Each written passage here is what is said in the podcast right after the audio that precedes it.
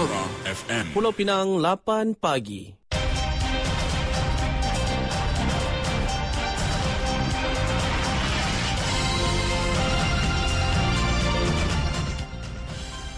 Warta Mutiara bersama saya Zatul Iqma Mohd Noor. Assalamualaikum dan salam Malaysia Madani.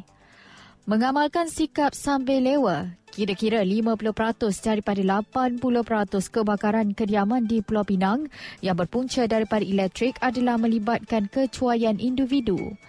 Penolong Pengarah Bahagian Penyiasatan Kebakaran Jabatan Bomba dan Penyelamat Malaysia J B P M Pulau Pinang, Muhammad Chukor Fazil berkata, antara faktor yang dikenal pasti membabitkan kecuaian semasa memasak, penggunaan tenaga elektrik berlebihan akibat penyambungan terlalu banyak alat pada satu soket, wayar rosak atau terpintal dan kecuaian pe- mengendalikan perkakasan elektrik seperti seterika.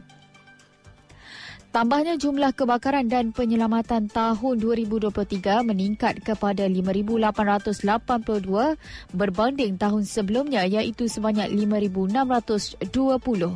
Angka itu melibatkan seribu lapan ratus lima puluh lima jumlah kebakaran pada tahun lalu dan dua ribu enam puluh dua kebakaran pada tahun dua ribu dua puluh dua.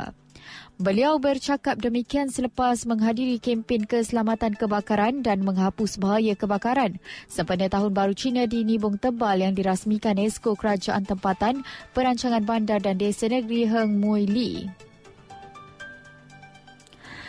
Kontrak perolehan bagi membekal dan menguruskan kenderaan kerajaan yang dikendalikan Spanco Sendirian Berhad Spanco adalah merugikan negara. Tegas Perdana Menteri Datuk Seri Anwar Ibrahim, kenyataan itu bukanlah suatu yang baru kerana ia pernah disuarakan beliau sewaktu menjadi Menteri Keuangan suatu ketika sebelum ini. Menurutnya, kontrak itu juga tidak menyenangkan penjawat awam yang menggunakan kemudahan berkenaan. Terdahulu, Suruhanjaya Pencegahan Rasuah Malaysia S P R M menyiasat sebuah syarikat yang memperoleh kontrak membekal dan menguruskan kenderaan kerajaan.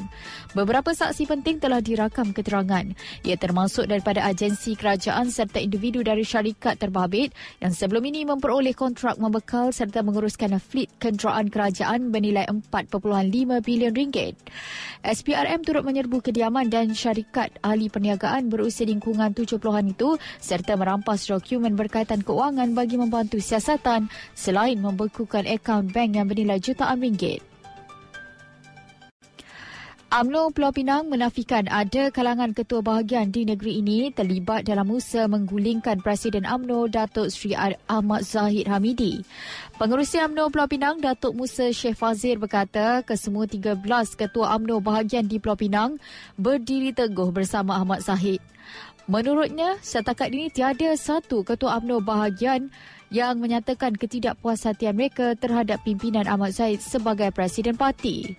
Tambah Musa, beliau tidak tahu tujuan kabar angin itu disebarkan dan percaya ia perbuatan mereka yang tidak senang dengan UMNO di bawah pimpinan Ahmad Zahid.